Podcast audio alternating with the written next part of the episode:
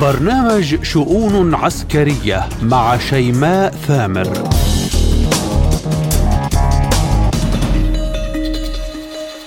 مرحبا بكم. سروفكين خط الدفاع الروسي يتصدى للهجمات الأوكرانية المضادة. كيف تم بناؤه؟ وما هي إمكاناته العسكرية؟ رغم الدعم الغربي أوكرانيا تتكبد خسائر كبيرة بهجومها المضاد. وبوتين يؤكد أن الغرب يسعى لحرب حتى آخر نفس أوكراني. ما بين دعم غربي وخسائر كبيرة وبين صمود روسي لا مثيل له. إلى أين تتجه الأمور ولمن ستكون كلمة الفصل الأخيرة؟ يتوجب على جميع المسلمين خوض الميدان من أجل فلسطين وهذا واجب شرعي. عبارة قالها المرشد الأعلى خامنئي كفيلة بفتح أبواب الجهاد ضد تل أبيب وقيادات المقاومة في العراق وسوريا ولبنان تقول لبيك يا ولي المسلمين فهل نحن أمام فتوى جهاد جديدة وما الذي ينتظر إسرائيل؟ عاد بخفي حنين هكذا وصفت عودة بلكين من الصين الأخيرة تتفق مع كوبا لإنشاء قواعد عسكرية. أحدها قرب أمريكا ولسان حال بكين يقول لا عودة لود معكم. كل ذلك وأكثر بحلقة اليوم من شؤون عسكرية. عبر وكالة سبوتيك الإخبارية بموسكو أصحبكم بها أنا شيماء ثامر. التفاصيل بعد الفاصل. خط سروفكين أكثر العبارات استخداما بوسائل الإعلام الغربية في الأيام الأخيرة وبات يتردد على لسان الخبراء العسكريين بعد الخسائر الكبيرة التي طالت أوكرانيا بهجومها المضاد. سروفكين خط الدفاع الروسي الذي تم إنشاؤه بمنطقة العملية العسكرية الروسية الخاصة وارتبط اسمه بقائد القوات الروسية سيرجي سروفكين بفضل هذا الخط الدفاعي تمكنت القوات الروسية من صد العديد من الهجمات الأوكرانية. بوقت استمرت به المساعدات والدعم العسكري الغربي لكييف. الرئيس الروسي فلاديمير بوتين أكد باجتماعه الأخير مع القيادات العسكرية الروسية أن الغرب ماض في الحرب ضد روسيا حتى آخر جندي أوكراني. والهجمات الأوكرانية تمركزت على عدة مناطق وأكد وزير الدفاع الروسي أن القوات الأوكرانية ستسعى لاستخدام هيمارس لضرب جزيرة القرم ومناطق أخرى وشدد على أن روسيا سوف تستهدف مراكز القيادة الأوكرانية فور حدوث ذلك.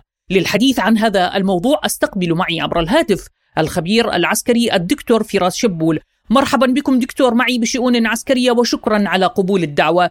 دعني أبدأ معكم من الاجتماع الأمني الأخير للرئيس بوتين والقيادات العسكرية أكد فيه الرئيس أن الغرب ماض بحربه ضد روسيا حتى آخر جندي أوكراني. المساعدات الغربية بطبيعة الحال مستمرة، كيف تقيم المشهد اليوم دكتور؟ تحية لكم وتحية للأخوة المستمعين. بداية نقرأ من اجتماع الرئيس الروسي بوتين مع القيادات العسكرية في هذا اليوم بالتحديد. ما هو إلا سلسلة من سلسلات نقل صورة المعارك العسكرية ومستجداتها على الأرض في أوكرانيا؟ العمليات العسكرية التي تقوم بها القوات الروسية في تلك المنطقة. يعني بمعنى بأن هذا الاجتماع واللقاء بين الرئيس بوتين والقيادات العسكرية الروسية هو اجتماع اجتماع دوري تقريبا يعني من شهر إلى آخر أو من أسبوع إلى أسبوع آخر حسب الحاجة العسكرية وحسب التعليمات الجديدة وحسب طبيعة المعارك ونتائج هذه المعارك بين شهر وشهر آخر. لذلك اللقاء هو من باب وضع القيادات العسكرية بصورة التكتيكات القادمة والحديث عن ما تم إنجازه في هذه العملية العسكرية. لذلك المشهد العسكري الآن هو تتابع ويعني تواتر الانتصارات العسكرية وكان آخرها هي في الرد على الهجوم المضاد المزعوم من قبل زيلينسكي وداعميه من الغرب. ونجد على أرض الواقع كم تم تكبيد خسائر كبيرة جدا للقوات الأوكرانية في هذا الهجوم المضاد الذي ذكرناه سابقا وقلنا عنه بأنه ضجيج إعلامي كبير ليس فقط ولا يمكن يعني الأخذ بعين الاعتبار إلا هو من باب من أبواب محاولة استنزاف القوات الروسية المتمركزة في الأراضي التي تم السيطرة عليها في أوكرانيا. طيب دكتور أوكرانيا تكبدت خسائر بهجومها المضاد وخط سروفكين يتصدى لتلك الهجمات. كيف تقرأ أهمية هذا الخط الدفاعي وهل كيف قادرة على اختراق هذا الخط الروسي؟ طبعا بالعودة إلى ما يسمى بخط سوروفكين هذه التسمية التي أتت من الغرب في العام الماضي وهي ليست تسمية عسكرية روسية على الإطلاق. نجد بأن هذا الخط هو عبارة عن بما يسمى خطوط متأخرة ومتوسطة ومتقدمة عسكرية متمركزة في مناطق السيطرة الروسية في أوكرانيا. لذلك هذا الخط له من الأهمية العسكرية الكبيرة جدا والتي أكدت سيطرة القوات الروسية على المناطق التي تم الدخول إليها من قبل هذه القوات، لذلك هذا الخط له أهمية عسكرية كبيرة، بالإضافة إلى أهميته الاستراتيجية المستقبلية لما له من آه، تحصينات كبيرة بمعنى بأن الخط الأول قد يتم اختراقه في بعض العمليات العسكرية الأوكرانية وقد يتم إصابة بعض النقاط في الخط الأول ولكن عند الدخول إلى مداخل الخط الثاني الدرع الواقي للخط الأول لا يمكن اختراقه بهذه السهولة مقارنة بين القوات الأوكرانية والقوات الروسية. لذلك هذا الخط له من الأهمية الكبيرة جدا آه، الاستراتيجية والدفاعية وخط التمركز الأساسي وهو خط استطلاع أولي أيضا للقوات البرية وللقوات الجوية. بمعنى القوات الميدانية البرية والقوات الجوية هو خط استطلاع رئيسي للقوات الروسية في حربها آه، ضد أوكرانيا. لذلك يكتسب هذا الخط أهمية أهمية عسكرية استراتيجية كبيرة في حال يعني مقارنة مع منطقة جزيرة القرم هو بذات الأهمية العسكرية بالنسبة للقوات الروسية. وأعتقد بأنه لا يمكن اختراق هذا الخط بهذه السهولة الذي يتخيلها الغرب لما ذكرته بأنه محصن في خطوط متتالية ومتوالية ومتينة ومتمركزة ويتم تثبيت القوات الروسية في تلك الخطوط. وأعتقد بأن إنه كما ذكرت في حال اختراق بسيط أو أو اختراق تكتيكي أو أمني بسيط في الخط الأول لا يمكن تجاوز الخط الثاني. وأعتقد أن هذا الخط هو بمثابة يعني في حال يعني قرر آه، الغرب بتوجيه أوكرانيا في استهداف هذا هذه المنطقة العسكرية وهذا الخط العسكري هي بمثابة حرب مفتوحة في تلك المنطقة لأن غالبية القوات الروسية المتمركزة والمتمترسة هي في هذا الخط لما يشكله من أهمية آه، كما ذكرت أهمية عسكرية كبرى للقوات الروسية هو خط إمداد كبير هو خط دفاعي كبير هو خط تمركز للقوات الروسية كبير. لذلك استهداف كييف لهذا الخط هو يعني من من من باب آه، أنه هناك تأثير على القوات الروسية إذا ما تم استهداف نقطة من هنا أو نقطة من هناك في هذا الخط لأنه هو القاعدة العسكرية الأساسية حاليا في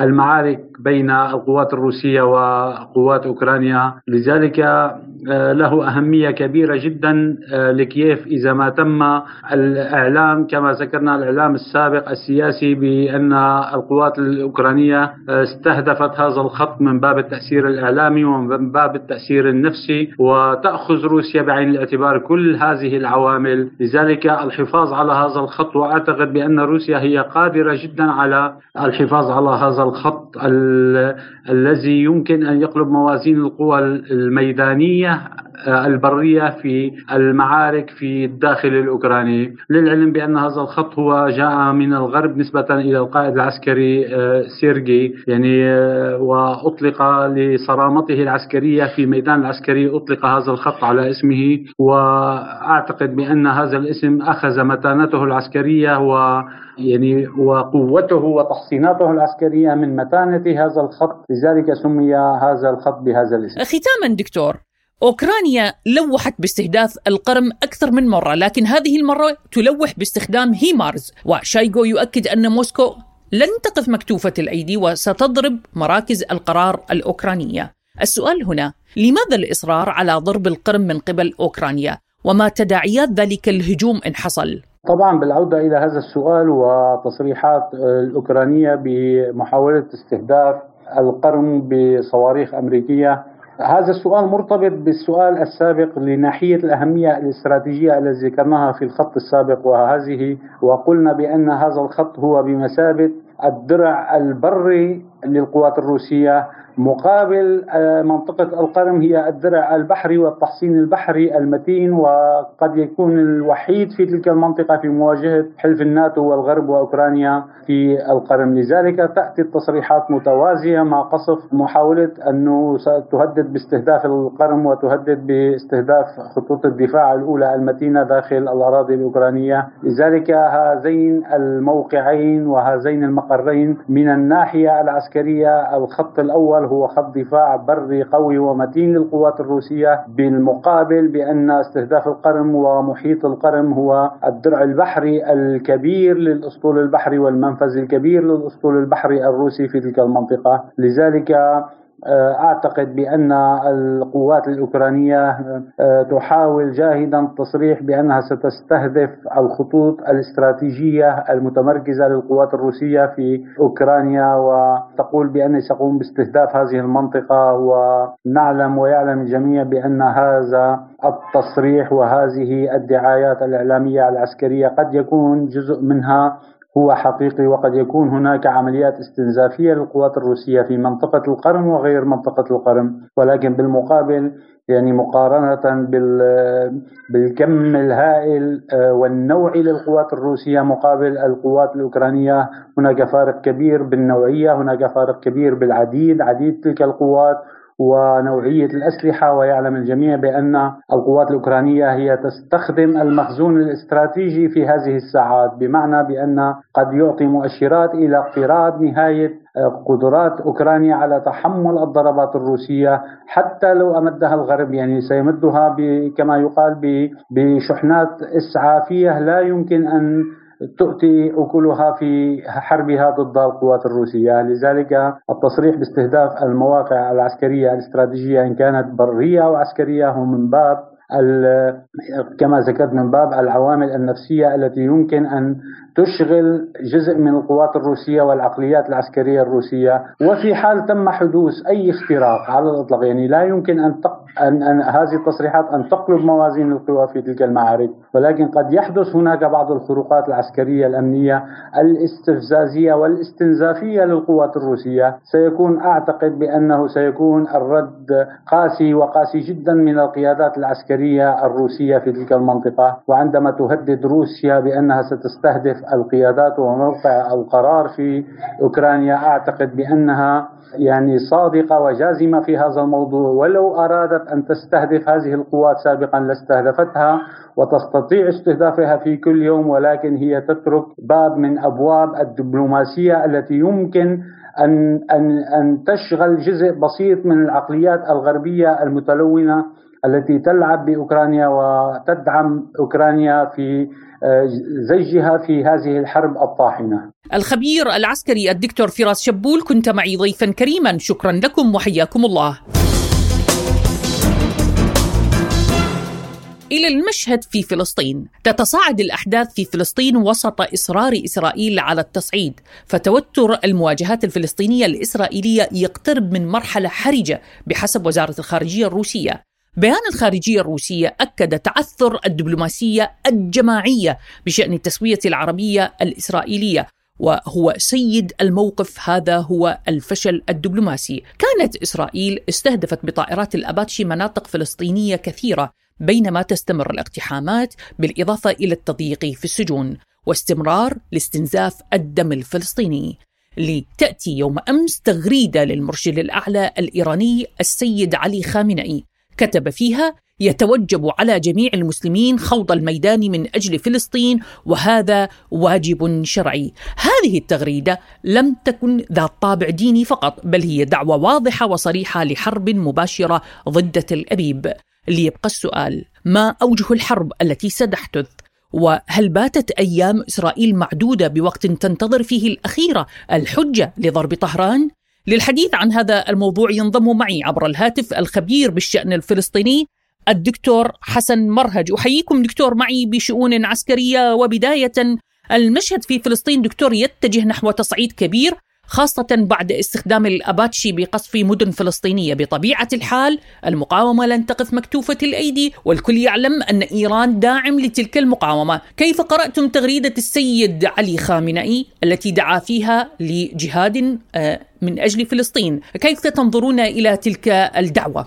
بداية باعتقادي مثل هذه الدعوة إلى المرشد الأعلى هي ليست بجديدة يعني طالما آه، يعني منذ آه، قيام أو منذ الثورة الإسلامية وهي دائما داعمة وتنادي في حل القضية الفلسطينية وتحرير فلسطين فهذا ليس في جديد وأثر ذلك يعني متواجد مع المقاومة الفلسطينية في غزة والدعم المباشر من إيران لا ننسى دور شهيد آه، قاسم سليماني في هذا الدعم اللامحدود يعني بالنسبة للمقاومة الفلسطينية. والآن هناك تمدد ومقاومة في الضفة الغربية وإيران يعني دائما هي داعمة لهذا هذه المقاومة. لذلك هذا النداء هو ليس بجديد. أما بالنسبة لي السلطة الفلسطينية أنا باعتقادي هي غير قادرة على حماية الشعب الفلسطيني. ولأسباب عديدة لأن هي يعني ما زالت ملتزمة ب الحل السلمي بحل الدولتين في يعني بعض الاتفاقيات التي توصلت إليها عندها يعني تأمين إيه، الحياة من العمل والمواد الغذائية للضفة والأمور التربوية والاجتماعية بما تستطيع تقديمه، اما بالنسبة لحماية الشعب الفلسطيني والدفاع عنه هي لا تمتلك يعني لا تمتلك أي سلاح أو أي إمكانيات يعني محدودة جدا آه، بالنسبة للسلطة الفلسطينية. لذلك هي لا تستطيع القيام بذلك وهي ما زالت ملتزمة آه، مع العالم والدول العربية ملتزمة بالاستراتيجية لحل الدولتين والتوصل إلى اتفاق مع إسرائيل. أعتقد من هذا المنحى هي آه، تسير بما تسير إليه ولكن صح الأمور تفاقمت. والآن هناك تصعيد كبير جدا. أيضا الجانب الإسرائيلي في ظل الأحداث الأخيرة أنا لا أعرف إذا كانت فاجأته أو كان لديه علم. أعتقد إنه هو تفاجأ من العبوات الناسفة ومن الصواريخ وإن كانت يعني محدودة نوعيا متواجدها في الضفة أو من هذا الكم والتخطيط والتنفيذ. أعتقد أنه كان مفاجأة كبيرة للجهة الأمنية العسكرية الإسرائيلية ولذلك كان لابد هناك من استعمال الأدوات مثل الأباتشي أو الطائرات المسيرة في العمليات الأخيرة التي قام آه، بها آه، وهو لطالما يعني يستعمل مثل هذه التقنيات وأعتقد أن هناك تصعيد أكبر وهناك يعني البحث الآن استخباراتيا لربما عمليات أو تنفيذ عمليات إقصائية محدودة ليوم يومين والخروج منها. ولكن لا أحد يضمن نتائج وبناء على النتائج تتحدد باقي الأمور. وأعتقد أنه يعني هناك دعم كبير للمقاومة الفلسطينية من يعني وإن كانت معنوية بعد الشيء. ولكن هذا الوضع الحالي هذا الصراع مستمر وسوف يتفاقم ويتصاعد إلى أكثر. وخاصة إنه المستوطنون في الضفة يعني لا حدود للأعمال الذين التي قاموا بها من حرق ومنازل وضرب بالحجارة وكل هذه الأمور. هذا الصدام لابد أن نجح اليوم الجيش الإسرائيلي في كبحه ولكن سوف يكون لذلك أعتقد بالمستقبل مواجهات عنيفة وتؤدي إلى لربما إلى مجازر أكبر. طيب دكتور إلى أي مدى ممكن للجهات التي تؤيد إيران أن تلبي دعوة خامنئي أتحدث هنا عن العراق سوريا لبنان هل من الممكن برأيك أن نشهد تحرك حقيقي ضد تل أبيب؟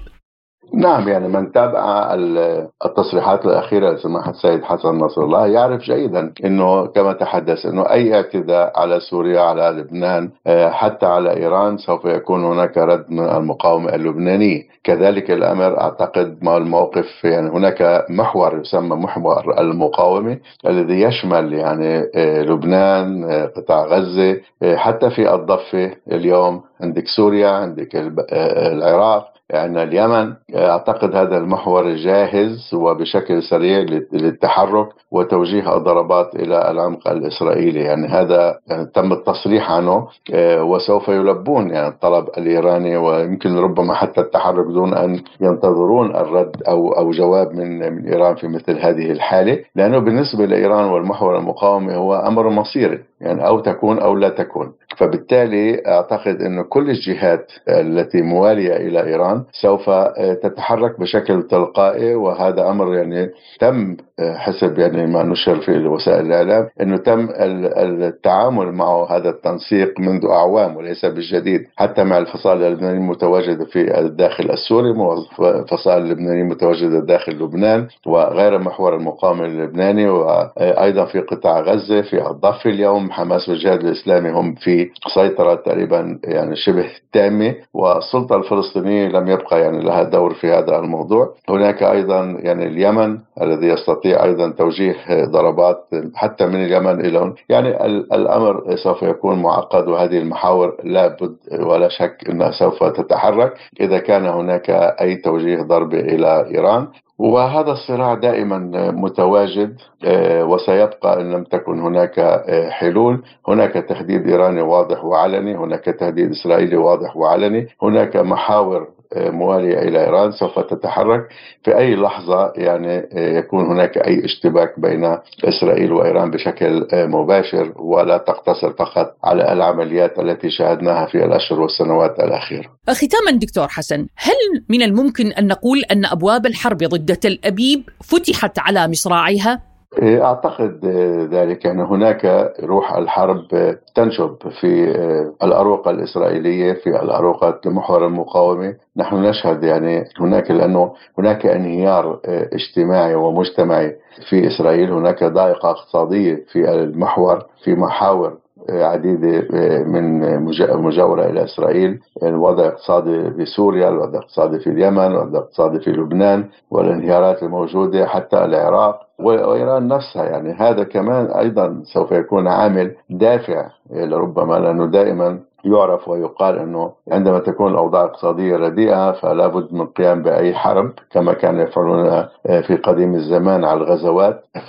فالحرب هي تحتاج إلى تجدد بعد ذلك مع كل الخسائر البشرية والأسف عليها ولكن يحتاج إلى تجدد وتجديد وبذلك يكون هناك نوع من النهضة بعد كل حرب. للأسف إنه مثل هذه الحلول المطروحة ولأنه ممكن أن نستغني عنها ولكن هذا الواقع ونحن نتحدث بالإعلام والتحليل دائما بواقعية. لذلك آه، أعتقد إنه الحرب يعني سوف تنشب والمسألة مسألة وقت فقط وكل الأطراف تعرف ذلك جيدا. الخبير بالشأن الفلسطيني الدكتور حسن مرهج كنت معي ضيفا كريما. شكرا لكم وحياكم الله.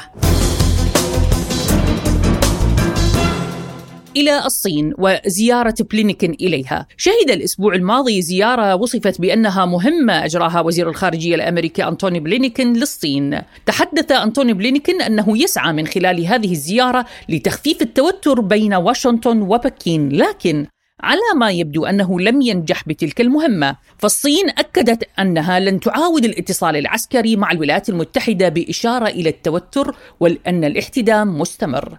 وبخطوة صينية جديدة اتفقت الصين مع كوبا على إنشاء العديد من القواعد العسكرية. واحدة منها ستكون قريبة من أمريكا. طبعا هذه المعلومات بحسب مصادر غربية أمريكية. فما تداعيات تلك الخطوة؟ وما هي رسائل بكين وغايتها من إنشاء تلك القواعد العسكرية؟ لتسليط الضوء أكثر ينضم معي عبر الهاتف الخبير بالعلاقات الدولية والأمريكية الدكتور أيمن سمير. أهلا بكم دكتور. معي وبداية هناك حديث عن محادثات بين الصين وكوبا لإنشاء قواعد عسكرية وقد تكون واحدة منها تبعد 100 ميل عن أمريكا. كيف تقرأ تلك الخطوة؟ وهل برأيكم زيارة بلينكن لم تنجح بتقليل التوتر بين الصين وواشنطن؟ أنا في تقديري نحن أمام سيناريو يشبه سيناريو الصواريخ الكوبية أو أزمة الخنازير آه، سنة 1962 اللي حدثت ما بين الاتحاد السوفيتي والولايات المتحدة الأمريكية. عندما آه، يعني كان الاتحاد السوفيتي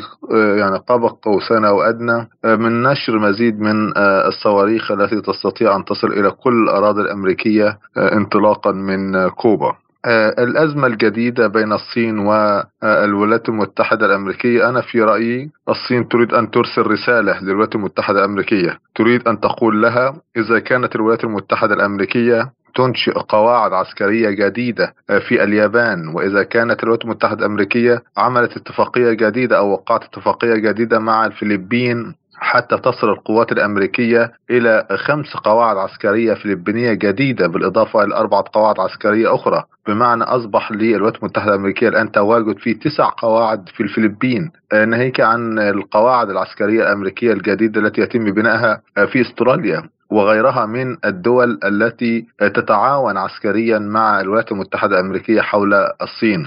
الصين تريد أن توصل رسالة. إذا كانت الولايات المتحدة الأمريكية تفعل كل ذلك فأيضا الصين لديها وسائل ولديها القدرة على فعل نفس الشيء وهو الاقتراب من الأراضي الأمريكية وبناء قواعد عسكرية في كوبا وفي غير كوبا قريبة جدا من الأراضي الأمريكية. أنا في رأيي التعاون ما بين كوبا والصين ربما لم يصل بعد إلى مرحلة القاعدة العسكرية لكن بالتأكيد هناك تعاون وتعاون عسكري بين الطرفين. أيضا تستطيع الصين من خلال علاقتها القوية جدا مع دول أمريكا اللاتينية وأمريكا الجنوبية أن تنشئ قواعد عسكرية وتعاون عسكري يوجع أمريكا ويوصل نفس الرسالة للولايات المتحدة الأمريكية أنها إذا كانت واشنطن تأتي من على بعد أكثر من عشرة ألاف كيلومتر إلى منطقة الإندو باسيفيك وتقيم قواعد عسكرية حول الصين وتريد أن تطوق الصين وتريد أن تحتوي الصين عسكريا. أيضا الصين تستطيع أن تذهب إلى الولايات المتحدة الأمريكية وتكون قريبة منها. ليس فقط بالمناسبة كوبا. هناك معلومات أخرى نشرتها حتى الصحافة الأمريكية تتحدث عن أن الصين بدأت بالفعل تنشئ قواعد عسكرية على طول الساحل الغربي لأفريقيا على المحيط الأطلنطي. بمعنى كل الدول جنوب موريتانيا وحتى بوتسوانا ووصولا إلى حدود جنوب أفريقيا كل هذا الساحل هناك تقارير تقول أن الصين نجحت بالفعل في عمل شراكات عسكرية في عمل تعاون عسكري يسمح لسفنها العسكرية للذهاب إلى هناك والبقاء والتموين وربما حتى إنشاء قواعد عسكرية في المستقبل. إذا الصين تعمل بنفس منهجية ورؤية وتصور الولايات المتحدة الأمريكية عن منافسيها. بطبيعة الحال دكتور الصين رفضت إعادة الاتصالات العسكرية مع واشنطن. ما هي الأسباب التي تجعل بكين رافضة لهذا التواصل؟ الصين ترفض استعادة يعني الخطوط الساخنة أو الاتصالات العسكرية مع الولايات المتحدة الأمريكية لأنها تدرك أن الولايات المتحدة الأمريكية تعمل بمئة وجه. الولايات المتحدة تسوق أن هناك اتصالات مع الصين وفي ذات الوقت تنفذ استراتيجيتها العدائية ضد الصين بامتياز. انظري مثلا أنتوني بلينكن يزور الصين ويتحدث بشكل إيجابي عن الزيارة والجميع تفاءل بهذه الزيارة. لكن في نفس اليوم يصف الرئيس بايدن الرئيس شي جين بينج بأنه رئيس ديكتاتور وما إلى ذلك. هذا لا يتفق أبدا مع أي يعني مسار طبيعي أو مسار صحيح لتطبيع العلاقة ما بين بكين وبين الولايات المتحدة الأمريكية. نفس الأمر فيما بلينكن لم يصل إلى الولايات المتحدة الأمريكية كانت هناك سفينة عسكرية تمر في مضيق تايوان وتحاول أن أيضا يعني تقوم بنفس الوسائل التي كانت تقوم بها من قبل في إشاعة عدم التوتر في المنطقة في كل منطقة الأندو باسيفيك وبالتالي أنا في رأيي رفض الصين استئناف الع... الاتصالات العسكرية مع الولايات المتحدة الأمريكية. هي تريد أن تركز على الجانب العملي بأن الولايات المتحدة الأمريكية دولة منافسة ودولة تحاول أن تحتوي الصين ودولة تحاول أن يعني تسبب الأذى للصين ولشركاء الصين ولحلفاء الصين سواء في آسيا أو في خارج المنطقة. وبالتالي تركز الصين على العمل العمل من خلال دعم القوات البحرية الصينية حتى تستطيع مواجهة هذا التنمر الأمريكي على دول كل دول العالم. رقم واحد. رقم اثنين بتركز الصين أيضا على دعم كل قدراتها الدفاعية سواء في البحر أو في الجو أو في البر بحيث تكون يعني ندا قويا وترسل يعني رسائل واضحة لصانع السياسة في البنتاجون وفي غير البنتاجون في الولايات المتحدة الأمريكية بأن الصين جاهزة لكل السيناريوهات. ربما هذه هي الوسيلة الوحيدة التي تفهمها واشنطن أن عندما يكون المنافسين لديهم قدرة على الرد عليها وإفشال خططهم حينها فقط يمكن الولايات المتحدة الأمريكية أن تتوقف عن هذه الخطط، هذا ما تفهمه الصين وتدركه الصين وتعمل عليه بشكل قوي للغاية، لذلك أنا أعتقد أن فكرة التقاط صور للعلاقات العامة التي تريدها الولايات المتحدة الأمريكية، الصين على الأقل في المدى القريب والمتوسط غير مستعدة لهذا الأمر، هي مستعدة فقط لأن تتجاوب عندما تكون الولايات المتحدة الأمريكية جادة وهذه الجدية حتى الآن وفي الأفق القريب لا يراها أحد. الخبير بالعلاقات الدولية والأمريكية الدكتور أيمن سمير شكرا لكم وحياكم الله. إلى هنا أصل وإياكم مستمعين الكرام لختام حلقة اليوم من شؤون عسكرية. رافقتكم بها من وراء الميكروفون محدثتكم شيماء ثامر. شكري موصول لضيوفي بهذه الحلقة كل من الخبير العسكري الدكتور فراس شبول والخبير بالشأن الفلسطيني الدكتور حسن مرهج والخبير بالعلاقات الدولية والأمريكية الدكتور أيمن سمير. للمزيد زوروا موقعنا الإلكتروني arabicsputnik.ae دمتم بأمان الله وحفظه.